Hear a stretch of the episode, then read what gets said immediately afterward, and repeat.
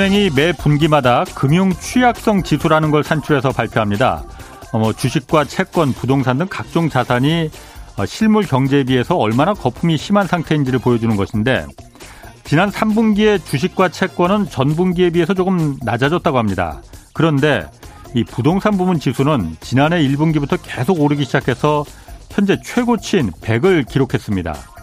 거품이 더 이상 발생할 수도 없는 최고치로 이 통계 작성이 시작된 1996년 이후 최고 기록이라고 합니다. 어, 한국은행은 이 상태라면 미국이 내년 기준금리를 인상해서 긴축이 본격화되면 집값이 폭락할 가능성이 있고 그러면 경제 성장률이 마이너스 3%까지 곤두박질 칠 수 있다 이런 분석을 내놓고 있습니다. 1998년 IMF 당시 기록했던 마이너스 5.8% 성장률과 맞먹는 충격입니다. 요즘 한국은행과 정부가 연일 부동산 추격 매수에 대해서 경고를 내놓는 것도 이 같은 위기감이 지금 깔려 있다는 그런 분석입니다. 최대치로 부풀어 오른 부동산 거품을 안전하게 빼내는데 한국 경제에 운명이 달려 있다 해도 이거 과언이 아닐 것 같습니다. 어, 미국은 빠르면 당장 내년 3월부터 기준금리를 올릴 가능성이 있습니다. 시간이 그다지 많이 남아있지 않습니다. 네, 경제와 정의를 다잡는 홍반장, 저는 KBS 기자 홍사원입니다. 홍사원의 경제쇼 출발하겠습니다. 유튜브 오늘도 함께 갑시다.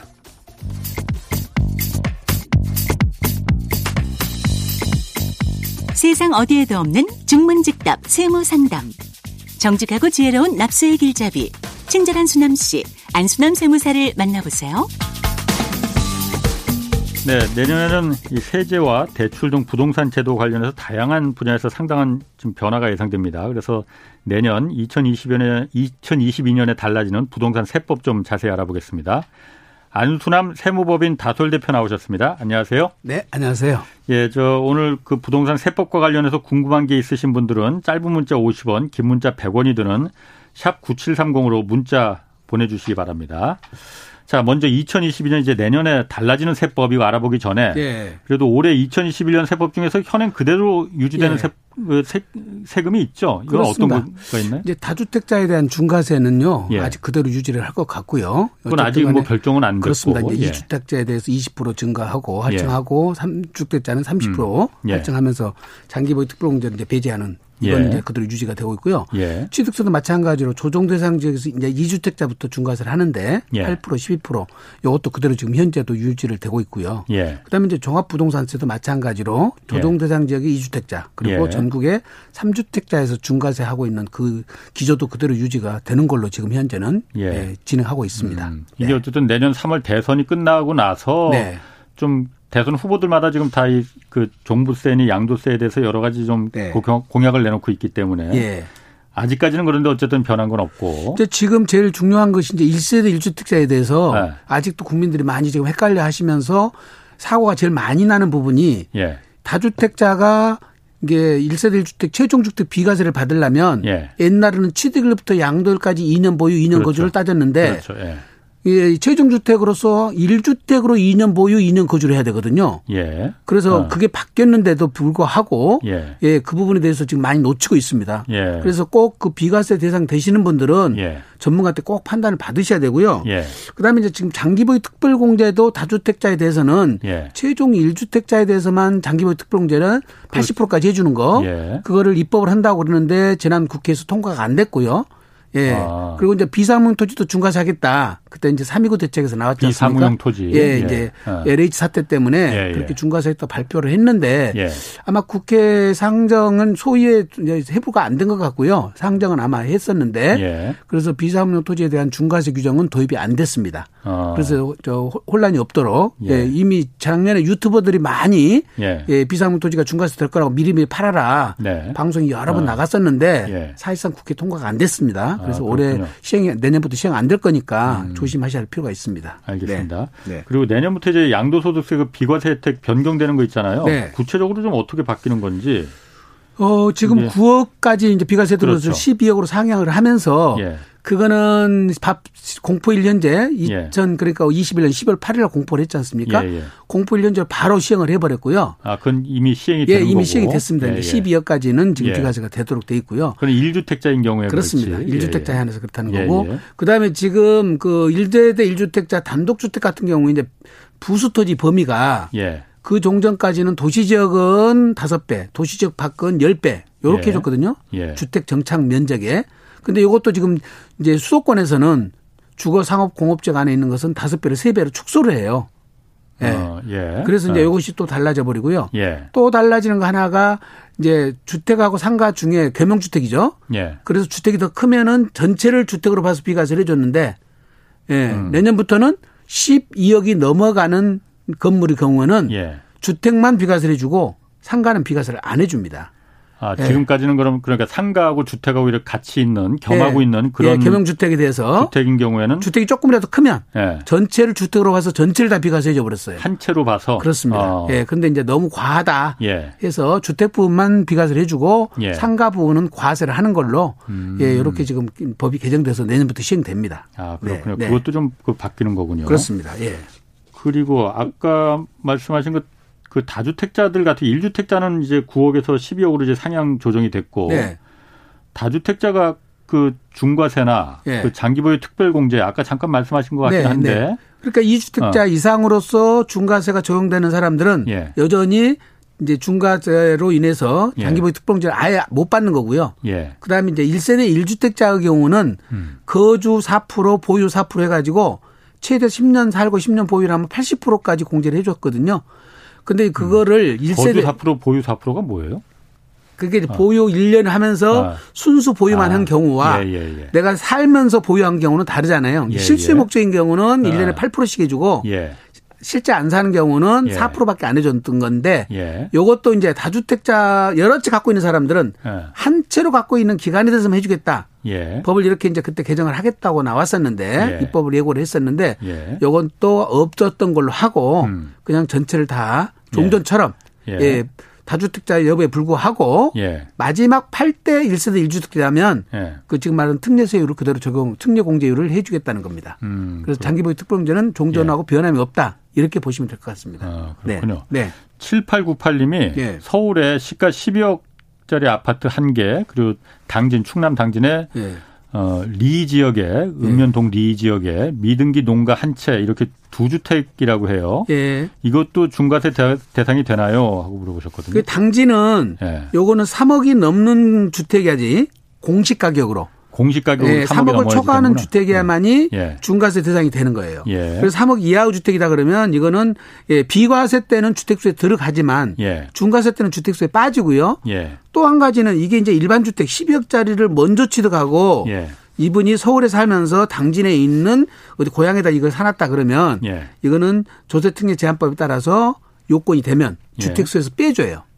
예. 어. 주택 비과세 판정을 할 때도 시골에 있는 집은 주택수 제외가 되는데 예. 그 그거는 요건이 복잡하니까 음. 방송에서 말씀드리는 곤란하고 음. 이게 요것이 갖고 있다 하더라도 비과세를 받을 수도 있고 예. 중과세가 되려면 공시가격으로 3억이 넘는 집이어야 되는데 시골의 리 지역에서 3억 넘는 집은 드물어요. 그 공시가로 3억은 그렇습니다. 그렇죠. 예, 시세는 6억이 어. 넘어가야 될 테니까요. 그렇군요. 만약에 예. 넘는다면은 네. 그 두채 중에 하나를 팔아야 된다면 어, 당연히 당진에 있는 당진권 먼저, 먼저 파셔야 됩니다. 그게 예. 세법상으로 유리하다 이거죠. 그렇습니다. 예. 어, 그리고 1412님이 서울 거주하고 있는데 예. 시골집을 상속받았다고 해요. 예. 1주택 포함돼서 최종 주택 비과세 혜택 받을 수 있는지 궁금합니다. 예. 지금 상속받은 집이 예. 이게 이제 한 채라면 상관이 없는데 예. 두 채라면 비상속인이 보유한 것 중에서 음. 보유 기간이 가장 긴 것, 요거 한 채만 혜택을 줘요.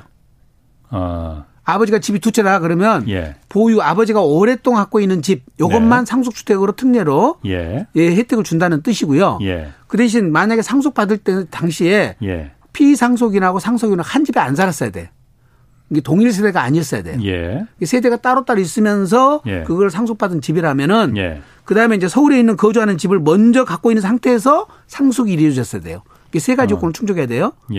아버지가 상속한 어. 집이 선순위 상속주택에 해당돼야 되고 예. 상속 개시 당시 한 집에 같이 안 살아야 되고 예. 그다음에 서울 거주 즉 자기 본인 집을 먼저 갖고 있는 상태에서 나중에 상속이 이루어져야 돼요. 음. 이세 가지 요건을 충분하면 시골에 있는 상속주택은 주택수에서 빠진다 이 말이죠. 음. 예, 그래서 비과세를 받을 수가 있는 거예요. 예. 이건 굉장히 중요하기 때문에 어. 얼른 지금 방송에 들어가고 판단이 어려울 수 있습니다. 예. 전문가한테 가서 꼭 한 번더 음. 상담 받아보고 예, 실행을 하시는 게 좋을 것 같습니다. 이게 이런 경우 주택을 이렇게 상속받을 경우에 네. 상속인하고 같이 살았느냐 안 살았느냐 이것도 그러니까 그 중요하죠. 중요하군요. 예, 왜냐하면 상속을 같이 어. 살면서 아버지도 집안 채 있고 아들도 집안 채 있을 수 있지 않습니까? 예, 예. 그럼 두채 두채 상태가 될 거 아니에요. 예, 예, 그때는 특혜를 못 준다는 뜻입니다. 어, 예. 이것도 그런데 이번에 그, 그 공제 내용이 좀 바뀐다고 그러던데 내년부터? 그거는 이제 장기 보유 저기 종합 부동산세에서 예. 상속 주택 중에서 소수 지분 갖고 있는 거라든지 예. 개다 주택수에 들어가 버려요. 종부세는 예. 종부세는 제외 규정이 없어요. 음. 지금 말씀드린 양도소득세라든지 취득세에서는 예. 중과세 규정을 적용함에 있어서 주택수에서 상속주택은 일정 요건이 되면은 5년 안에 거다 이러면 취득세는 빼주고요. 예. 예. 만약에 지금 기간이 5년. 그렇습니다. 이것도 그러니까 10년으로 바뀐다고 내년부터 하지 않았어요? 이제 그거는 아직까지는 얘기가 없고요. 아, 그다음 종합부동산세에서도 예. 상속주택은 혜택을 주겠다. 예. 그걸 도입하겠다고 이제 아직 발표 뭐저 얘기는 했는데 예. 통과될지 안 될지는 이제 봐야죠 내년에. 음. 네. 그렇군요. 상속세 관련해서 또 바뀌는 부분이 있습니까 내년에? 상속세 관련해서는 이제 여러 개 바뀌는데 네. 예, 첫 번째 바뀌는 게 이제 동거 상속 공제라는 게 있는데요. 어. 예, 부모님하고 자식이 같이 살다가 부모님이 음. 돌아가셔가지고 상속받으면 예. 그 자녀가 상속주택에 대한 것에 대해서는 공제를 받는데 예. 그동안에는 아들이 살다가 아, 아버, 어머, 어머니 아버지가 돌아가시고 아들이 상속을 받았어야 돼요. 예. 근데 경우에 따라서는 아들이 죽고 며느리가 모시고 사는 수도 있었잖아요. 있을 거 어, 아니에요? 그럴 그때는 있죠. 배우자는 아, 예. 이걸 안 해줬거든요. 아. 그러니까 자녀가 먼저 중음으로써 예. 대습 상속을 받는 경우 예. 배우 이제 며느리가 상속을 받으더라도 그때도 가능하도록 예. 이렇게 지금 그 제도를 좀 바꿨고요. 예. 이제 또몇 가지가 있는데 지금 연부연납대 제도도 조금 연장을 시켜준 것 같아요. 연부연납제도 예. 상속세가 많으면 예. 이제 5년까지 나눠 물도록 했던 거를 10년으로 연장을 해줬습니다. 음, 그리고 예, 예. 상속세가 많은 그 2천만 원 기준이라면서요. 그러니까 상속세가 2천만 원 초과되는 금액이 2천만 원 초과되는 건 네, 많으니까 예. 5년, 5년 동안 나눴었는데 그랬는데 그걸 이제 예. 10년간 해서 예. 또 연장을 해 줬고 예. 그다음에 이제 가업 상속 공제라고 해서 중견기업은 3천만 원, 3천억 매출이 예. 3천억 꽤꽤 큰 회사들이죠. 네. 그것도 이제 4천억까지 올려줬고요. 예. 그다음에 영농 상속 공제도 15억인데 그것도 이제 20억으로 예. 인상을 해줬는데 예. 실질적으로는 지금 상속 최고 세율이 30억이 넘어가면은 50%거든요. 그렇죠. 예. 요 최고 세율관을 조금 인상을 해주고 예. 상속 공제도 조금 더 늘려줘야 되는데 이 음. 부분 은 아직 손을 안댄것 같습니다. 음. 네. 그렇군요. 예. 저 부동산 세법 관련해서 오늘 안수남 세무사께 좀 그 궁금한 게 있으신 분들 짧은 문자 50원, 긴 문자 100원이 드는 샵 9730으로 문자 보내주시면 되겠습니다. 자, 724님, 7224님이 어, 외국인 1세대 1주택 재산세를 내국인보다 높게 책정 한 게 2021년에 생겼다던데 같은 아파트 기준으로 몇 퍼센트 차이로 높습니까? 하고 물어보셨는데. 아, 지금 이제 예. 아마 거주자에 대해서는 재산세를 예. 50%씩 예, 감면해 주는 규정이 생겼는데 예. 비거주자는 그걸 안 해 주죠. 우리나라 사람이 아니니까. 예. 이제 그거는 6억 음, 이하는 약 한 50% 차이 나니까 예. 조금 세금 차이가 나긴 나죠. 음. 재산세는 근데 큰 규모는 아니라서 예. 예 그렇게 많이 차이는 나는 거라 나는 거라고 보이지는 어렵고요. 네. 이분이 또 그러니까 두 번째 질문으로 1세대 1주택자 외국인 양도세는 몇 퍼센트냐고 물어보시는 아, 예. 지금 비거주자라 외국인이라는 표현보다도 우리 세법상은 비거주자거든요. 1세대 예. 1주택자의 비과세는 거주자만 예. 해줘요. 예. 비거주자는 외국인까지 다 해줘보면 안 되죠, 그거는. 예. 그래서 대신 양도소득세를 부과할 때 세율은 음. 똑같아요. 네. 때론 내국이나 똑같은데 예. 차이가 나는 건 장기보유 특별공제 아까 1세대 1주택자는 장기보유 특별공제를 이제 80%까지 해준다고 그랬죠? 예. 근데 비거주자는 그 80% 해주는 제도가 없어요. 음. 그런 불이익만 두 가지가 있습니다. 즉 비과세를 받을 수 없다는 것. 예. 그다음에 장기 보유 특별공제 최대 80%까지 받는 것을 혜택을 못 받는다는 것. 음. 그거는 거주자만 해주는 거니까. 예. 그래서 나머지는 예 일반 거주자나 비거주자나 장기 보유 특별공제 30%까지 해주는 거라든지 세율 적용이라든지 기타 공제는 똑같아요. 차별이 음. 없습니다. 그는. 음, 네. 그렇군요. 네. 그리고 어쨌든 내년 그럼 그 주택 관련해서 부동산 관련 세법 중에서 또 챙겨봐야 될 부분이 또 뭐, 뭐가 있을지. 네. 지금 이제 조합원 입주권이 예. 현행 세법에서는 그 뭡니까 저 도시 및 주거 환경 정비법에 의한 예. 관리 처분에 따라서 조합원 입주권을 취득한 것만 조합원 입주권으로 지금 취급을 했었는데 예. 이것도 앞으로는 자유 이제 자율주택 정비 사업이라든지 음. 그다음에 소규모 재개발 사업이라든지 가로주택 정비 사업 요것까지 다 포함해서 네. 똑같이 네. 혜택을 주도록 아마 예. 법이 개정될 거고요. 예. 그러다 보면은 이제 재개발 재건축 공사 중에서 음. 대체 취득한 집도 비과세 받을 수도 있고요. 예. 네, 나머지 또 뭐 재개발 재건축 조합은 입주권을 양도할 때 그동안은 분양권은 주택수에서 안 뺐었어요. 음. 주택을 양도할 때는 이 분양권도 들어갔는데 예. 그런데 그것도 똑같이 예. 조합은 입주권 양도할 때 분양권 예. 있는 것도 주택수 이제 카운트가 된다고 그러니까 예. 또 조심할 필요가 있을 것 같습니다. 예. 오피스텔 뭐 시가 표준액 기준도 정비된다고. 오피스텔은 네. 그 동안에는 일반 건물과 상관 똑같이 예. 기준시가를 시가 표준을 정했는데 예. 아마 행자부에서 예. 그것만 예. 따로 예. 규모별로 면적별로 따로따로 해서 아마 예. 그거는 따로 고시할 것 같습니다. 그러니까 음. 이제 말씀드리자면은 공동주택 가격 따로 있고요, 개별 주택 가격 따로 있고, 그 다음에 건물 기준시가 따로 있고, 오피스텔 예, 기준시가 따로 이제 고시를 하겠다는 거죠. 음, 예, 국세청은 이미 오피스텔에 대해서 따로 고시를 하고 있었어요. 네. 어. 행안부에서 그렇죠. 예, 예. 지방자치단체에 쓰는 시가 표준액은 예. 그걸 분리 과세를 안 했던 거, 고시를 안 했던 거죠. 예. 예. 음, 네. 그렇군요. 어, 1478님이 2주택 개인 임대 사업자라고 해요. 예. 그러니까 한채는 임대 사업이고 한채는 직접 거주하는 주택이라고 합니다. 예. 그래서 추가 주택 구매 후에 그래서 3주택이 돼서 예. 먼저 이걸 매매한 후에 차후 거주 주택은 비과세 적용을 받는 게 가능한가요? 하고 물어보셨거든요. 그 나중에 주택을 취득을 해서 예. 이걸 먼저 양도를 하고 예. 나면은 비과세 받을 수 있느냐? 예, 예. 예, 그거는 비과세는 가능한데요. 예. 지금 문제가 되는 것은 뭐냐면 장기 임대 주택을 갖고 있는 상태에서 거주주택을 팔았으면은 예. 장기 임대 주택 주택수에 안 들어가기 때문에 비과세를 받을 수 있는데 예. 아까 설명드린 것처럼 예. 다주택자가 만약에 먼저 파는 집이 과세가 되면은 나중에 비과세를 받으려면 예. 그 과세 받은 집을 팔고 난 다음에 2년이 지나야만이 보유기한 충족을 봐준단 말이죠. 예. 어. 지금은 취득일로부터 양도까지 계산해서 2년을 따지는데 예. 만약에 임대주택하고 거주주택밖에 없다면 예. 지금 나중에 한 채를 더 사가지고 팔고 나면은 그리고 세금 내고 나면은 다시 거주주택이 비과세 받으려면 세 번째 파, 세 번째 사가지고 판 날로부터 2년을 갖고 있어야 돼요. 어. 바로 비과세는 안 된다는 겁니다. 예. 예 이걸, 이걸 어. 조심하셔야 돼요. 아유, 왜 이렇게 복잡해요? 그래서 저희들이 비과세 규정은 이미 국민들한테 어. 네. 다 익숙해져 있는 것 때문에 네. 법을 이렇게 바꾸면 안 된다고 저희들이 그렇게 제안을 했는데도 네. 아, 이렇게 법을 어렵게 바꿔놨네요. 어쨌든 어. 다주택자한테 뭔가 지금 비과세를 쉽게 안 해주려고 다주택자한테 불이익을 주기 위한 제도인데 세법이 너무 어렵게 돼 있습니다. 어. 이게. 굉장히 어렵게 돼 있습니다. 네. 알겠습니다. 네. 그리고 내년 3월에 이제 1주택자 그 보유세 보유세 부담 그 줄여주기 위한 대책 내놓겠다고 정부가 이제 공식적으로 발표했잖아요. 예, 예. 기재부에서 예. 발표했어요. 예. 구체적으로 그러니까 보유세 부담 완화 방안이 뭘 완화해 주겠다는 거죠, 지금? 지금 어. 그, 저, 세부담 상한율이 예. 종부세 경우는 150%돼 있거든요. 예, 예. 150%를 아마 이걸 단, 좀 낮추겠다는 150%라는 게 전년에 낸 거에 비해서 그렇습니다. 올해는 네. 150% 이상은 넘더라도 안, 안 한다는 얘기인데 예, 이게 예.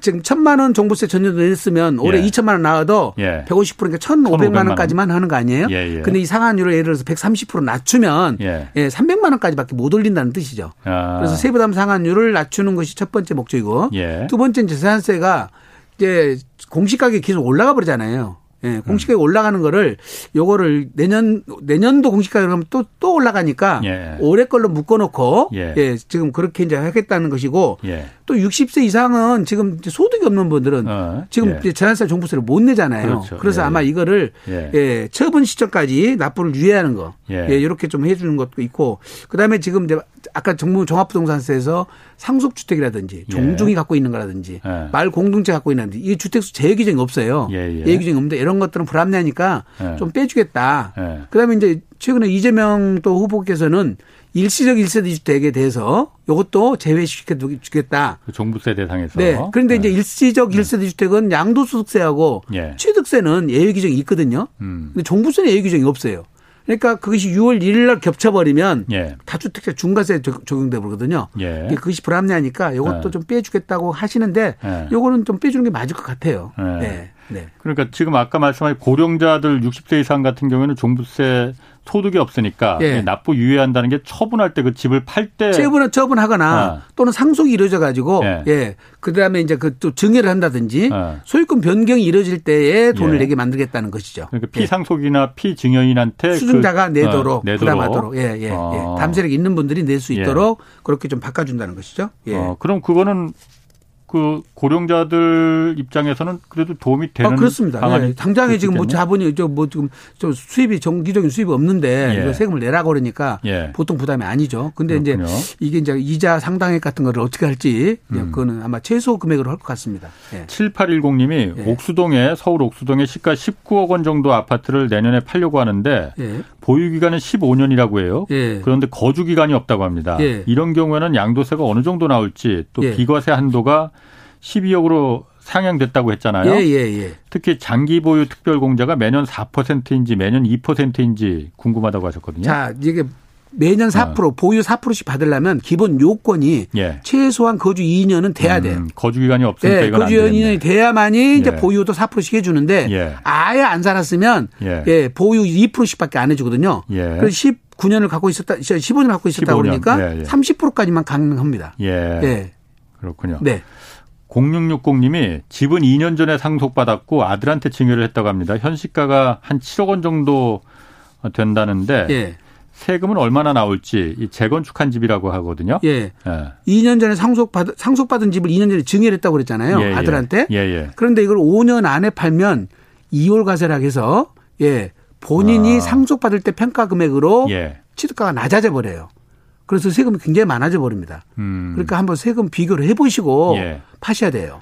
어. 지금 팔았다가 갑자기 수행폭탄 맞을 수가 있어요. 그럼 그래 5년이 기준인가 보죠. 네, 네, 5년이 넘어야만이 예. 예, 이제 이월 과세를 안 받으니까. 아, 예, 그다음에 이제 이거는 절세를 음. 또할 수 있는 방법이 있긴 있으니까 방송에서 예. 말씀드릴 수는 없지만 예. 전문가를 만나서 상담을 좀 받으셔야 될 것 같습니다. 음. 네. 그리고 9330님이 시가 5초 5억 5천 원 5억 5천만 원짜리 예. 안양에서 30년째 살고 있다고 해요. 예. 성년인 자녀가 3명 있는데 네. 어 제가 몸이 좀 안 좋고 가정사가 좀 있는 관계로 네. 증여를 해줬으면 싶은데 네. 세금 관계 어떻게 그 좀 절세할 수 있는 방법을 좀 물어보는 것 같아요. 가장 좋은 거는 예. 아들 셋한테 예. 자녀 세 명한테 지분으로 3분의 1씩 주는 것이 제일 세금이 줄어들죠. 예. 근데 이제 문제는 예. 그렇게 증여로 취득한 주택은 집에 한 채씩 다 돼버려요.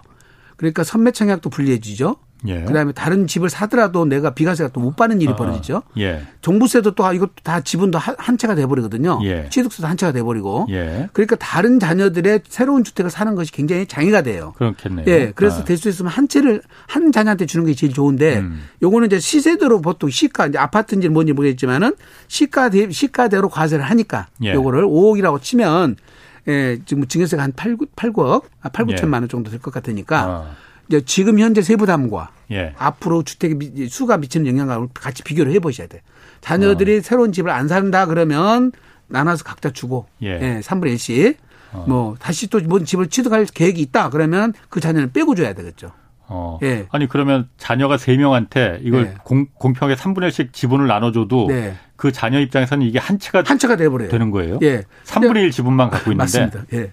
어. 그다음에 이제 또 또 한 가지는 자녀가 결혼했다. 예. 그러면 자녀와 자녀 배우자하고 같이 이렇게 나눠주면 예. 예 아무래도 세부담이 좀 줄겠죠. 예. 수중자가 많으면 많을수록 예. 세부담은 줄어드니까요. 어떤 분은 음. 예를 들어서 부부가 있고 또 자녀가 두 명, 또 손자, 손녀가 있어요. 예. 네 명이 될 거 아니에요. 예, 예. 그리고 네 명한테 주면은 또 이제 증여세는 좀 줄어들겠죠. 음, 예. 그렇군요. 네.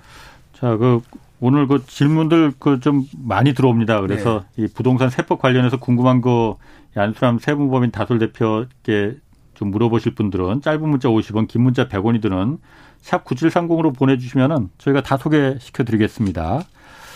어, 4982님이 또 이거 어, 물어보셨는데 그 비슷한데요. 예. 공시가 12억짜리 서울 아파트를 네 예. 내 자녀에게 상속하면서 예. 유언 공증을 하셨다고 해요. 예. 근데 상속세를 네 형제가 나눠내는 것과 예. 장남이 혼자서 납부하는 것 이게 예. 다른 점이 어떻게 다른 건지 물어보셨거든요. 증여세는 수중자별로 세금을 매기는데 예. 상속세는 피상속이 남긴 재산별로 세금을 매겨요. 예. 그러니까 누가 얼마 받아가냐는 것은 의미가 없어요. 다만 음. 이제 배우자가 예. 얼마 받아가냐에 따라서 세금은 달라질 수는 있는데 예. 자녀들끼리는 누가 많이 가져가고 덜 가져가고 세금에 영향을 안 미쳐요. 예. 아버지가 남긴 유산에 대해서 세율이 적용되니까 예. 상속세를 어떻게 나눠가냐는 것은 세금에 영향을 안 미친다는 뜻입니다. 어. 예. 그렇군요. 네. 전경진 님이 1가구 1주택 문의하겠다고 하셨어요. 예. 1주택 보유 중인데 2, 3목적으로 아파트 입주권을 취득할 시에 기존 주택 2년 거주하고 기한 내 양도하면 이거 비과세 해당되는지 예, 당연히 해당되죠. 네. 그렇죠? 예. 지금 네. 말씀하신 게 이제 입주권이라는 것은 예. 재개발 재건축 조합원 입주권이고 예, 예. 일반 건설회사부터 받는 것은 분양권이니까 예. 예, 요건이 용어를 정확히 이제 따져 보시고 음. 해야 됩니다. 예. 1112님이 토지는 이거 장기 보유 공제가 장기 보유 공제가 그대로 적용되는지 물어보셨거든요. 아까 토지. 말씀드린 대로 아. 비사업용 토지 중간세 규정이 도입이 안 됐기 때문에 예. 사업용이든 음. 비사업용이든 예. 모두 지금 장기 보유 특별공제를 해주고 예. 다만 이제 비사업용 토지일 경우에는 세율이 10%만 더해주는 거예요. 예. 어, 세율만 10%가 예, 예, 10%더 올라가고 예. 대신 비사업용 토지라 하더라도 장기 보유 특별 공제는 그대로 해준다는 뜻입니다. 예. 예 다주택자 중과세 규정은 장기 보유 특별 공제 안 해주잖아요. 예, 예. 이 비사업용 토지하고 다주택자 중과세 규정은 달라요. 음. 네, 네. 그리고 또 9188님이 조정 지역에 두 채의 아파트를 상속받을 때 예. 어, 조정 지역에 예. 비과세를 받을 수 있을지 예. 상속인은 배우자와 자녀 두 명이라고 합니다. 예. 그러니까 지금 보신 것처럼 아까 지금 배우자가 두 채를 갖다 받으면 동일 세대니까 안 된다고 그랬잖아요. 음, 예, 한 채만 받았으면 상관없는데. 예, 예. 네. 근데 이제 아. 선순위 상속 주택을 예. 배우자가 받았고 하나는 자녀가 받았어. 그러면 이제 두 채가 따로 따로잖아요. 어, 예. 그렇죠? 예. 그러니까 배우자가 받은 상속주택은 예. 보유 및 거주 기간을 통산해 줘요. 배우자가 받은 음, 거는 예, 예. 예. 한채 어. 다른 거는 자녀가 받은 거는 예. 상속 받은 날부터 보유 및 거주 기간을 계산이 들어가는 거죠. 예. 그러니까 이제 예, 배우자가 두 채 다 받아버리면 음. 둘다 비과세는 안 해주겠죠. 하나는 먼저 파는 건 세금 과세가 됩니다. 그러니까 음. 상속을 누가 받을 것이냐도 굉장히 중요해요. 어. 그러니까 무주택자가 받으면 무주택자 자녀가 받으면 2년 갖고 있으면 비과세가 되는데 예. 유주택자인 자녀가 받아가고 상속을 받으면 예. 아까 보신 것처럼 예. 예 먼저 팔면은 이건 세금을 내야 되거든요.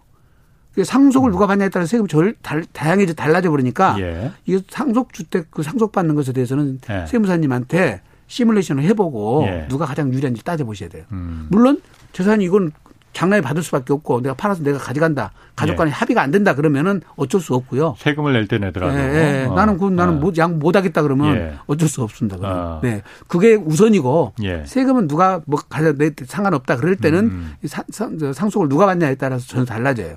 음. 그다음에 이제 이가 선순위 상속주택 두 채일 경우에는 보유기간이 가장 긴 것이 상속주택 특례를 준다고 그랬으니까 예. 어머니가 받으면 동일세대가 혜택을 못 준다고 그랬잖아요. 예. 그러니까 같이 살지 않은 자녀들이 그걸 받고 선순위가 아닌 후순위 상속주택을 어머니가 받는 것이 유리하죠.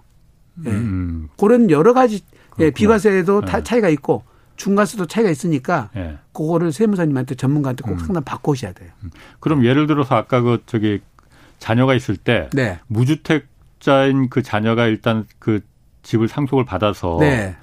어 그만큼 나눠서 이렇게 그 다른 형제들한테 나눠주는 이런 아니 그거는 엄격히 따지면은 어, 상속주택을 받아가지고 예. 내가 단독 상속 받았잖아요. 예, 예. 팔아가지고 돈을 나눠주는 거는 예. 그거는 증여예요. 그러니까 증여가 되는 거죠. 증여가 돼버린 예. 거예요. 예, 예. 그러면 안 됩니다. 음. 이제 그럴 때는 같이 공동 상속을 받는 수밖에 없어요. 공동 상속을 그러면은 그 유주택자인 자녀는 이주택자가 다주택자가 되는 거잖아요. 다주택자가 될 수가 있는데 아까 보신 것처럼 선순위 상속주택을 받으면 동일 세대가 아닐 경우에는 상속주택 특례가 적용된다고 그랬고 예. 또 소수 지분권자는 소수 지분을 받는 사람들은 예. 또 빼주도록 돼 있어요. 소수 지분? 예. 아, 네 사람이 공동 상속을 아. 받았다. 예, 예. 그러면 그 중에 한 사람 걸로 보는 거예요. 아. 예. 지분이 똑같으면 나이가 제일 많은 사람 걸로 봐주도록 돼 있습니다. 아. 예. 그것도 순서가 다 있으니까 아. 예. 어떻게 받냐에 따라서 전혀 달라져 버립니다. 예. 자, 1077님이 현재 광역시 조정 지역 3주택자라고 해요. 예. 마지막 구입한 주택 과세 매도한 후에 예. 나머지 일시적 2주택 비과세 매도 예정이었는데 예. 이번 기재부 발표한 보유기간 리셋으로 예. 비급 비과세가 안 된다고 예. 해요. 예. 그래서 비과세 받을 예정이었던 주택을 예. 배우자에게 증여하려고 하는데 예. 현재 공시가 3억 이하고 예. 그런 경우에 증여 취득세가 어느 정도나 나올지 물어보겠습니다. 공시가 3억 이하는 중과세가 아니고 일반세율 적용받으니까 예. 예. 공시 가격의 4%입니다. 취득세는 음. 예. 예. 증여세는 그 시세에 시가에 이제 가액으로 평가를 하지만 예. 취득세는 공시 가격으로 평가를 하고요. 예. 3억 원 이하는 중과세 대상은 아닙니다. 아, 예, 그것도 한 가지 방법이에요. 예. 네. 자 그리고 뭐 이제 질문 또 좀 이따가 좀좀 좀 네. 소개를 하기로 하고요. 네. 이번에 그, 그 다주택자들 같은 경우 양도소득세 중과세 예. 이제 올해 그 7월부터 이제 적용이 됐잖아요. 예, 예. 한시적으로 감면해 주자는 안을 지금 예. 이재명 후보가 지금 추진 중이에요. 예. 정부에서는 이제 안 된다라고 예. 하고 어 그래서 이재명 후보 같은 경우는 내년 3월 대선 직후부터 이제 내년 말까지 한 네, 10개월 네. 기간 이 기간 있잖아요. 이게 이 기간 동안만 그러니까 중과세만 그 깎아주자는 거죠. 예, 예, 433이라고 뭐 예. 한다는데 이게 뭐 433이라는 게 뭘 말하는 거죠? 지금 이제 아까 설명하신 아. 것 중에 7월 1일부터 시행됐다는데 예. 7월 1일부터 시행된 게 아니라 5월 말까지도 중과세 제도는 시행됐고요. 예. 다만 세율이 10% 20%된 것을 예. 6월 1일부터 20% 30%로 10%씩 올렸던 거고요. 음. 중과세율을 더 높여버렸던 예, 예. 거죠. 예. 그게 이제 이러다 보니까 장기 매물 장기 현상이 생겨버렸잖아요. 그래서 지금 시장에 물량이 안 나오는 바람에 가격이 오른 거 아니냐. 그래서 한번 이거를 출구를 열어주는 게 좋겠다. 음. 그래서 433이라는 것은 1년 1월 1일부터 할애했 했으면 좋겠지만 예. 대선 끝나고 바로 직후에 한다고 치면 예. 4개월은 100% 면제를 해주고 중과세 되는 금액. 중과 그 예. 양도소득세 예. 전체를 면해 주는 게 아니고 그런 건 아니죠. 일반 세율로 내는 아. 세금, 정상으로 내는 세금은 되고 예. 중과세 되는 부분만 음. 100% 면제를 이제 중과세 예. 안 되게 해주고 아. 그 다음에 3개월은 예. 또 이제 50% 해주고 예. 나머지 3개월은 25%만 해줘서 예. 빨리 팔도록 유도하는 방법 같아요. 아. 네. 근데 이제 조금 이게 다, 너무 좀 기간이 단축돼 가지고 예. 이게 이게 내놓는다고 해서 바로 팔리지는 않지 않습니까? 요즘 더군다나 뭐 네. 뭐잘 거래량이 거의 없다고 그러니까 하니까. 그래서 기간이 아. 너무 짧아서 좀 예. 문제라는 얘기가 있어서 예. 시중에서는 그래도 한 2년은 정도는 줘야지 숨통이 트이지. 아. 예, 팔라고 내놨는데 예. 막 그것이 가격이 또 떨어지면 또 해수혈을 해가 본다는 거죠. 네. 가격이 안정 하향세로 가는 방향으로 네. 가는 것이 어떻겠냐는 게 또 이제 시중의 얘기 같습니다. 그러니까 다주택자니까 예. 조금 싸게 내놓으면 팔릴 거 아니에요. 그런데 이제 그게 예. 계속 이제 가격 경쟁이 돼가지고 예. 갑자기 떨어지면 다 또 매물에 해소해 보거든요. 예. 그런 시장 상황을 좀 보고 판단해야 될 것 같습니다. 그래서. 뭐 어쨌든 그런데 이게 한 번 그래서 그 작년에 원래 1년 유예 기간을 줬다가 이번에 다시 한 번 주자는 건데. 또 다시 이걸 바꿔서 또 주자한다고 하는 건 그건 좀 아닌 것 같아요. 아니 이제 그곳이 사실은 네. 작년에 1년을 준 게 아니라 6개월 줬어요. 아 6개월? 네, 1월 1일부터 6월 아닙니다. 6개월 준 거고요. 작년 6월에 이게 법 아닙니다. 6개월 줬습니다. 아. 6개월 줬고 2020년 1월 1일부터 6월 30일까지 줬고요. 예. 전제조건이 또 있었어요. 10년 음. 이상 보유한 것만 줬어요. 음. 그러다 보니까 물량 자체가 많지 않아 버렸던 거죠. 아. 그런데 저희들이 생각할 때는 예. 그거를 지금 사실상 다, 다주택 중과세 규정은 공급을 억제하려고 만든 것이 아니라 예. 수요를 억제하려고 만든 만든 제도거든요. 그렇지. 그렇다면 예, 예. 2017년 파리 대책 이전에 산 사람들은 음. 예 전부 다 열어줘야 되지 않겠느냐. 예, 예그 사람들은 지금 저 투기하고 상관없이 보유하던 사람들이니까 예, 예. 그래서 이제 지금 음. 보유 기간 제한을 굳이 한다면 굳이 한다면 2017년 8월 2일 이전에 취득한 분들은 예. 다 예, 열어주고 음. 안 그러면 지금 취득 시기에 상관없이 다 열어주는 게 더 좋을 것 같고 예. 또 10년 이상 보유한 사람이 한정해서 또 해버리면 이 시장에 물량, 물건이 나올 것이 제한적이 돼, 음. 제한적이 돼 보겠죠. 그러니까 이왕 그 물량을 내놓는 걸 이제 목적으로 한 이 정책이라면은 네. 그렇게 좀 탄력적으로 어, 좀 하는 게 어, 좋을 것 같다. 예, 지금 상태로는 실효성이 이렇게 아, 실효성 충분히 있다고 보여집니다. 음. 왜냐하면 종부세가 예. 무섭다 무섭다고는 했지만 예. 실제로 이번 6월 1일 기준에 의해서 10월 달에 예. 맞아 보니까 예. 어마어마하거든요. 예. 막3 0씩 나오는데 그렇습니다. 3배씩 예. 나오는데 3억 3천만 원 내던 분이 1억씩 내니 예. 이게 정시 바짝 나죠. 근데 요거는 보유 기간 동안에 계속적으로 나오는 거잖아요. 그러니까 이건 지금 더 집값이 오른다는 전제하고 이거를 종부세를 카바를 시키겠냐 이거죠. 예. 그러다 보니까 이제 그렇지. 결국 이제 겁이 나니까 이제 증여로 막 넘어가는데 예. 증여로 넘어가면 또 5년 안에 또 못 팔지 않습니까? 그러니까 시중에 물량이 점점 더 없어지는 거죠. 음. 예. 그 윤석열 후보 같은 경우에는 대선 그 정책 제안으로다가 네. 아, 부동산 세제 관련해서 네. 어, 종부세를 전면 재검토해서 예. 그래서 종부세와 재산세 이 보유세 종부세와 재산세 합친 게 보유세잖아요. 예, 예, 예, 예. 이걸 통합하는 내날을 내놨다고 하거든요. 네. 그러니까 이게 그 이건 어떻게 보십니까? 이건. 어. 근데요, 이제 뭐 지금 재산세는 물건별 과세를 하고 있고요. 그러니까 종부세는 집에 대해서 그렇습니다. 예. 집한 채 한 채 각각 예, 예. 세율을 적용하고 있고 아. 종부세는 인별 합산과세를 하고 있지 않습니까? 네네. 여러 채를 갖고 있는 경우 여러 재산 재산가격이 높을수록 세금이 높아지는 그렇죠. 이게 응능 부담 원칙을 적용하고 있거든요. 예. 그러니까 요게 지금 목적이 과세 목적이 다르거든요. 예. 그다음에 재산세는 이제 지방세고 종부세는 국세거든요. 예, 예. 그러니까 요거를 기술적으로 그 통합해 가지고 예. 국세와 지방세에 안분을 해 주고 응용 예. 부담까지 해 주면서 예. 지금까지 말하는 인별 과세까지 또 고려해 가지고 한다는 것이 예. 이게 쉽지는 않을 것 같은데 저희들이 생각할 때는 지금 종부세를 그러니까 그, 저, 그 지금 이게 위헌적인 세금이니까 이건 종부세 같은 경우에는 이제 그 네. 없애자 이 얘기인 것 같은데. 근데 유연적이라는 세율을 받아도 예. 지금 어떻게 보면 세부 담이 너무 급격하게 인상됐다는 거거든요. 예. 공시 가격 올려버렸죠. 네. 그다음에 세부 담 상한율 5%씩 올려버렸죠. 예. 그다음에 세율을 두 배로 올렸지 않습니까? 어 그다음에 예. 세부 담 상한액 비율을 예. 150%든 거300% 올렸잖아요. 예. 그러니까 네 가지가 동시 적용되면서 한 해에 세부 담이 300%까지 올라가 버렸다는 거예요. 이걸로 인해서 지금 반발이 심한 것이지. 예. 예. 그냥 매년 20% 10%씩 조금 조금 올라갔다면 음. 이런 반발은 없었다고 보여지거든요. 예. 그다음에 지금처럼 급격하게 올라가 있는 종부세를 음. 예, 조금 완만하게 올라가도록 설계를 다시 하면 될 것 같은데 예. 이걸 통폐합해 가지고 하나 세조로 만드는 것은 또 혼란이 많을 것 같습니다. 음. 예, 제가 보기에는 그렇습니다. 그렇군요. 예. 그 1379님이 어 2월 과세는 예. 증여 받은 날부터인가요? 아니면 등기를 한 날부터인가요? 증여는 예. 등기 접수일이 증여 받은 날이에요. 증여 접수일이 어. 예, 등기 접수일이 저기 그 증여 받은 날이니까 예. 그날부터 따져서 5년이 넘어가야 됩니다.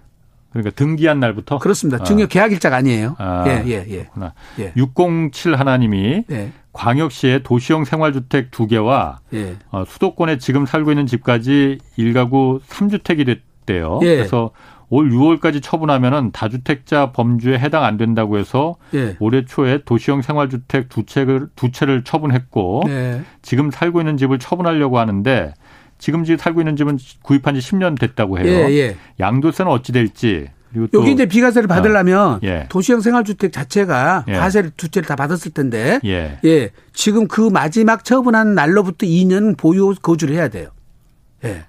몇 년이요? 2, 년. 아, 예, 예, 새로 리셋돼 버렸으니까 보유 기간이. 예. 예. 예. 그래서 이제 다시 2년을 보유를 해야 되니까 예. 취득일로부터 기산하면 안 된다는 겁니다. 아. 비과세 받으시려면. 그렇군요. 예. 예. 이분이 그래서 6년 전에 취득세도 감면해 주면서 도시형 생활주택 지원해 준다고 하더니만은 예. 5년 지난 지금 그것도 이 가구에 주택에 예. 포함한다고 하니까 너무나 화가 난다 이렇게 쪽 그런 어. 것들이 이제 법적 어. 안정성 없이 네. 정책을 예. 편 이제 상황입니다. 예. 예. 그 3888님이 서울에 붙어 있는 단독주택 두 채가 있는데 예. 어, 한 채가 10억씩 총 20억 정도를 양도가로 받을 때두 예. 채의 양도소득세와 두 채를 하나의 집으로 단층으로라도 지은 후 매매를 할 경우에 양도소득세 비교를 원한다고 해요. 그거는 직접 세무사님 저기 어. 방문 상담을 해서 예. 취득가액도 알아야 되고요. 예. 예. 소유한 지 한 40년 돼. 40년 돼 예. 오래되셨네요. 예, 예. 그러면 지금 두 채로 나눠져 있으면은 예. 세부담이 너무 커지니까 예. 그걸 한 채로 지어 가지고 보유 기간 10년을 거주를 하시면 세금은 가장 절제할 수 있는 길입니다. 사실은. 음. 예. 2468님이 어머니께서 예. 3천만 어, 원 하는 상가를 가지고 있는데 제가 그걸 살려고 한다고 해요. 그래서 자녀가 부모 부동산을 산다고 하면 세법적으로 오히려 오해받을 오해받지 않을까 싶어서 네. 그 상속으로 진행을 하는 게 더 맞을까요? 하고 물어보고 싶어요. 아, 그거는 상관은 없는데요. 네. 지금 3천만 원짜리 같으면은 부모 자식 간에는 성인은 음. 5천만 원까지 증여세가 없잖아요. 예. 그냥 증여 받는 것도 하나 방법이고요. 예. 매매를 하더라도 그건 돈 주고 받으면은 세법상 예. 아무 문제는 없습니다. 어. 그러니까 증여받아도 세금이 없는데 예. 굳이 매매를 해가지고 어머니가 양도소득세를 내는 거는 어. 조금 불합리하죠. 그러게. 오히려. 3천만 원이니까 이건 그 증여세가 안 증여세가 안 나오니까 그러니까. 증여를 받는 것이 오히려 유리하죠. 어. 오히려 매매를 하면은 양도세를 양도세를 나올 수 있죠 어머니가. 예. 있겠네요. 예, 예, 예. 그럼 이건 증여가 맞게 상속이나 증여가, 맞, 예, 증여가. 예, 예, 예, 그렇습니다. 1068님이 어머니가 보유한 경기도 광주 예. 어, 단독주택을 증여받으려고 합니다. 그런데 예. 서울에 있는 건물이 재건축되면 아파트를 분양 어, 재건축되면서 아파트를 분양받았는데 예. 어, 본인 지분이 30%, 예. 누나 지분이 30%, 어머니가 30% 이렇게 있다고 해요. 예. 이런 경우 저 같은 경우 다주택자가 되는 건가요? 다주택자를 피할 방법이 없을까요? 지분 일부분을 그럼 어머니에게 양도하면 어느 정도까지 양도해야 합니까? 하고 물어보셨는데. 지금 본인 갖고 있는 것이 예. 상속받아서 만약에 3분의 1이면 예. 이건 이제 소수 지분이 해당되면 주택수에 빠질 수는 있거든요. 예. 근데 이제 지금 보니까 제가 가족들이 3분의 1, 3분을 갖고 있는 거 예, 보면은 예. 아버지가 돌아가시면 상속을 받았을 것 같거든요. 예, 그런 것 같아요. 예, 예. 그러면 소수 지분이면은 이거는 예. 주택수에서 제외되니까 요거는 세무사님한테 한번 판정을 받고 증여를 하더라도 증여하는 게 좋을 것 같은데요. 아, 이게 그러니까 아까 그 형제가 받을 때는 네. 다주 한 채를 받는 거나 마찬가지라고 했잖아요. 예, 예, 그런데 이거는 이제 어머 어머니나 이제 고, 이제 우리가 이제 공동으로 상속받잖아요. 예, 예. 그러면 이제 그거를 각각 한 채씩 보느냐. 예. 아까 증여는 각각 한 채씩 본다고 그랬잖아요. 예, 예. 그 상속으로 부득이 지분으로 받을 때는 아, 아. 그거는 한 사람 집으로 봐준다. 아, 증여일 때는 그러니까 한 채씩 한 채씩 보지만 어, 상속은 부득이하게 받은 거니까 아하. 그럼 누집으로 할 것이냐. 예. 상속 개시상 시 거주하는 사람을 봐줘요. 음. 근데 지분이 가장 많으면 지분이 그 사람한테 가는데 예. 그럼 다 거기서 살았다나 또 다 안 살았다. 그럼 예. 누구 것이 될 것이냐. 어. 나이가 제일 많은 사람 거예요. 그게 음. 어머니가 되겠죠. 예. 예. 그럼 이거는 어머니 집으로 가버리면 예. 광주에 있는 단독주택을 증여받았을 경우에 예. 본인은 1주택자가 되는 거죠. 음. 예. 그러니까 그렇구나. 이게 상속주택인지 예. 그다음에 지금 소수지분권자에 해당될 것인지 예. 이거는 세무사님한테 판정받고 아. 판단하셔야 될 것 같습니다. 어. 예. 구하나 73님이 시가 5억 하는 아파트를 장모님에게 상속받았습니다. 그리고 네. 재개발하는데 3억에 한 채 구입했습니다. 네. 어, 한채 팔았을 때 세금 문제는 어떻게 되는지 재개발 재건축의 음. 공사 진행 중에 예. 만약에 한 채 샀다면은 예. 비과세 조건을 검토 받아보셔야 돼요. 사업 시행 인가일 이후에 샀고 예. 만약에 한 채 산 집에서 내가 1년 이상 거주를 했고 네. 그다음에 재개발 재건축 되는 집으로 내가 이사를 앞으로 갈 계획이 있고 예. 또 1년 이상 거기서 살 계획이 있다. 예. 그러면 지금 3억에 한 채 산 것도 이것도 비과세를 또 받을 수 있거든요. 그러니까 재개발 재건축이 시행되는 집을 샀을 때는 예. 세제 혜택을 또 받을 수 있어요. 그 음. 공사 기간 중에 새로 한 채 산 거를 그거를 대체 취득을 해가지고 비과세를 해주거든요. 예. 근데 그 요건에 부합되는지 안 되는지는 지금 말씀드린 여러 가지를 검토를 받아봐야 되니까 예. 지금 방문 세무사님 방문 상담을 해서 예. 체크를 한번 받아보시기 바랍니다. 음. 만약에 이것이 그렇게 비과세가 안 돼 버리면 지금 조합은 지금 저 음. 주택하고 지금 저기 두 채가 돼 버리잖아요. 그렇죠. 예. 그때는 중과세가 돼볼 수도 있으니까 예. 예. 신중히 판단 받아야 될 것 같습니다. 음. 예. 구사이구님이 서울에 20년 보유 중인 시가 17억 아파트 근데 양도세는 어 그러니까 파는 경우에 양도세는 얼마 정도일까요? 실거주는 하지 않았고 서울에서 다주택자라고 해요. 어. 다주택자요? 그럼 다주택자면은 그거는 이제 어. 2주택자면은 모르지만 3주택자 같으면 82.5%까지 내야 되는데 예. 아마 세금 계산을 못 팔 건데요. 그러니까 중과세 대상이잖아요. 중과세 대상이면 못 팔고 예. 내년 대선이 끝나고 유예해주면 예. 그때 기회를 아. 봐가지고 예. 예. 처분하시는 거야지 예. 이 법이 시행되는 한 아마 예. 세액 계산해 보면 못 파실 거예요. 그럼 3주택자 같은 경우에서 82%면은 내년 대선 끝나서 예를 들어서 어 이재명 후보가 뭐 만약 예를 들어서 이재명 후보가 433이라고 해서 하면은 4개월 동안은 전에 100%, 예. 그러면 몇 프로가 되는 거예요? 아니 그러니까 중과세를 안 한다 그러면 예. 지금 이제 지금 30% 장기부 특공제를 받을 수 있을 것 같고 20년 같으면 한 5억 정도 샀거든요. 예. 그럼 12억 정도 차익이 났다고 치면 예. 지금 중과세 받으면 세금이 예, 10억 가까이 내야 되잖아요. 예. 근데 일반 세율로 적용을 하면 예. 한 8, 9억에서 세금을 내니까 한 4, 5, 6, 4, 5억 정도? 예. 그 정도는 낼 수가 있잖아요. 예. 예. 예. 음. 그러니까 일반 세율 적용 받으면 4, 5억 정도 낸다 하면은 낼 수가 있는데 중과세 세율 받았고 10억 낸다고 하면 음. 못 팔죠. 음. 네. 0455님이 네 가구 중에서 한 가구를 자식한테 증여를 할때 어, 전세를 끼고 증여합니다. 이럴 때 증여세는 어, 시세 중에 전세 가격을 빼고 나머지 가격으로 계산해서 증여세를 지불하는 건가요? 막 맞습니다. 아. 근데 이제 주의할 거는 음. 집이 지금 4주택, 4주택자잖아요. 예, 예. 그러면 그 전세만큼은 양도로 해당돼요. 전세, 양도가 돼버려요. 어. 증여해서 빼주지만. 예, 예. 이게 대가를 어. 받은 걸로 보는 거죠. 그러면 양도소득세가 음. 3주택 중과세 규정이 적용되는 거예요. 그 오히려 증여세보다 더 많은 수가 있어요. 음. 예. 그러니까 10억짜리에 전세 예. 7억 끼고 예. 그걸 증여를 해주면 예. 증여세는 3억이 돼서 매기지만 예. 그러면 전세 낀 7억은 뭐냐 어. 증여세는 빼주지만 그건 양도소득세를 매긴다고요. 양도 그건 전세금은 양도소득세로 예, 예, 양도를 나중에 이제 수증자가 아들이 그걸 갚을 얘기잖아요. 그렇죠? 그러면 네. 전세금 7억에 대한 양도소득세가 증여세보다 훨씬 많을 수가 있어요. 예. 그러니까 이걸 음. 부담부 증여가 유리한지 순수 증여가 유리한지 매매가 예. 유리한지 이거는 세무사님한테 상담을 받고 오셔야 돼요. 어. 예. 여러 가지가 절세 방법이 있는데 예. 그냥 증여만 우선이 아니거든요. 예. 아들이 능력 있으면 부모부터 살 수도 있잖아요. 예. 어. 그러니까 그거는 예. 이제 세제가 달라지는 타이밍에 예. 대선 확정되고 예. 그다음에 그 세제가 달라지는 상황에서 예. 판단하시는 게 좋습니다. 음. 왜냐하면 내년 4월 30일까지는 세금에 큰 영향이 없어요.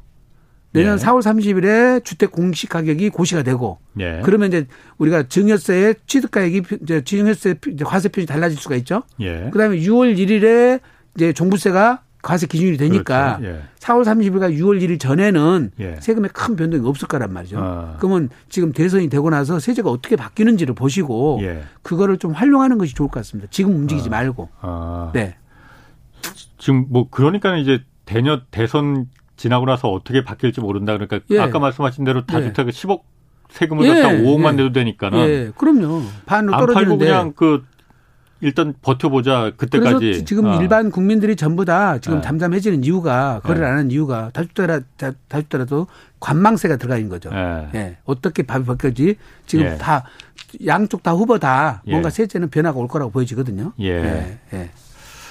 3963님이 서울 2주택자라고 해요. 예. 주상복합 주상복합 건물 예. 그리고 아파트 소유자입니다. 아파트 상속 후에 10년 거주했는데 시세가 6억 정도라고 해요. 예. 이 경우 아파트를 매매할 경우 2주택자로 중과세 대상인지 하고 물어보셨거든요. 당연히 중과세 대상입니다. 서울을 2주택자라서 예. 가액에 상관없이 모든 주택이 주택수에 들어가 버리고 주상복합 건물이 주택이 50% 근린 상가 50%라고 해요. 네. 그러니까 네. 요것이 만약에 네. 예. 그 뭐, 뭐, 뭐, 얼마짜리든 간에 예. 아파트를 먼저 파는 거는 예. 무조건 중과세 대상이고 상속받았다 하는데 예. 상속받은 날부터 5년 안에 팔았으면 중과세를 안 하는데 5년이 지나버렸기 때문에 중과세 대상이에요. 네. 음, 그렇군요. 네. 강사님이 어, 어머님이 어머니가 6억짜리 아파트가 있는데 어머니가 현금 3억 구매했고 나머지 3억은 전세라고 해요. 예. 전세 3억을 제가 지급하고 공동 명의로 두는 게 이제 돌리는 게 가능한지 물어보셨거든요. 예. 그러면 지금 전세금을 줬으면 예. 어머니한테 빌려준 거잖아요. 예. 어머니 지분을 절반을 대물변제로 받아오는 방법도 하나의 방법이죠. 예. 어. 근데 이제 차용증 써놨는지 예. 아니면 전세금 줬다는 것이 금융자료 입증이 되는지 예. 이런 걸 검토 받고 오셔야 될 것 같습니다. 음. 예. 안 그러면 증여세 또 나가니까요. 예. 예. 1924님이 2023년부터는 공시 가격이 아니라 실거래가로 증여 취득세를 부과하나요? 이런 얘기가 그 맞습니까? 아, 그거 2023년부터는 네. 지금 이제 증여나 상속 경우에는 예. 공시 가격으로 취득세를 매겨 왔는데 음. 이제 시세대로 그것도 매기는데 예. 2023년부터 그렇게 한다는 거고요. 예. 현재 증여세나 상속세는 시세 가지고 매기는 거거든요. 근데 취득세는 음. 예. 공시 가격으로 했던 건데 예. 이것은 국세 쪽하고 같이 맞추겠다는 거죠 레벨. 예, 예. 예, 예. 아 그러니까 증여세는 그러니까 그 공식 어, 공시가로 했고 아니 지금 증여세나 아. 상속세는 시가더래요 시가, 시가 그 시세가예요. 예. 아. 근데 이제 취득세 과표는 공시가로, 공시가로 했었는데 네. 이거를 둘 다 똑같이 이제 맞추겠다는 아, 거죠. 시가로 한다 이거죠. 시가로 한다는 건데 아. 2023년부터 하겠다는 겁니다. 아, 지금 지방자치단체 이제 행자 행자부에서 그것도 법을 예. 아마 개정하는 것 같아요. 예.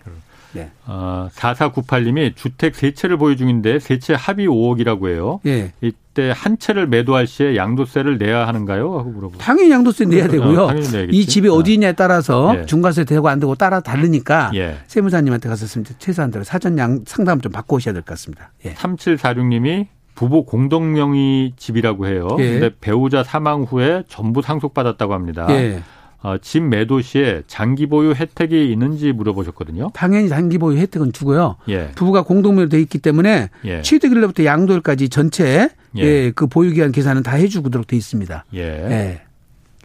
어, 0565님이 부천의 아파트 상가 어, 2층 3개 호실에 60평짜리라고 해요. 예. 땅 지분이 43평을 소유한 지 어, 25년 됐는데 예. 팔고 싶어도 안 팔리고 해서 재건축 생각하고 있는데 이 세 자녀에게 세 명의 자녀에게 증여하면은 증여세가 어느 정도나 나올지 물어보셨거든요. 그거는 이제 지금 현재 기준시가대로 예. 예. 증여를 할 수가 있으니까 예. 이거는 이제 꼬마 빌딩에는 해당이 안 될 것 같고요. 예. 공시가격 평가를 해보고 음. 5억 미만 1억까지는 10%고 예. 1억에서 5억까지는 20%니까 예. 그 정도 범위에서 예상하시면 될 것 같습니다. 아, 예. 그렇군요. 네. 이 안세무사님 이거 아시, 이것도 아실지 모르 이구호님이 전세 대출도 내년에 DSL DSR 적용 받는지 물어보셨는데 그것은 그까지는 제가 전문가 아, 닙니다 이게 전세 대출은 원래는 받기로 했었는데 이건 한시적으로 좀그 유예하기로 한 거로 제가 알고 있는데 이거는 네. 좀 한번 확인을 해봐야 될것 네, 같고요. 저는 그걸 잘 모르겠습니다. 네. 5622님이 네. 재개발로 인해서 집을 새로 사서 이사한 경우에 1가구 2주택이 되는 건지. 음. 재개발로 새로 사서 이사했으면 당연히 2주택이죠. 맞죠? 근데 지금 어떤 어. 상, 상황인지는 정확하게 지금 집을 그 먼저 하나 갖고 있 기 때문에 이걸 물어보신 거죠. 그렇죠. 그러면 그렇죠? 이제 일시적 일시 주택이 되면 예. 취득세 그다음에 양도세 전부 다 음. 비과세가 아. 달라지니까 정확히 판정을 한번 받아보셔야 될 것 같습니다. 그렇군요. 예. 마지막으로 짧게 1090님이 예. 토지 증여 시에 예. 내년부터 변동 사항이 뭐 있는지 한번 없습니다. 내년까지. 내년 변동 네, 네. 토지 증, 없는데 시에는 만약에 그것이 아. 수십억짜리다 그러면 감정 평가를 할 수가 있으니까 예. 세무사님한테 상담 받고 실행하시면 좋을 것 같습니다. 예. 네. 알겠습니다. 아, 세무는 항상 네. 제가 하면서도 잘 모르겠다. 복잡해서 뭐가 뭔지. 자, 네, 오늘 말씀 고맙습니다. 네. 지금까지 안순남 세무사 함께했습니다. 네. 자, 오늘 여기까지 하겠고요. 저는 내일 다시 찾아뵙겠습니다. 지금까지 경제와 정의를 다잡는 홍반장 홍사원의 경제쇼였습니다.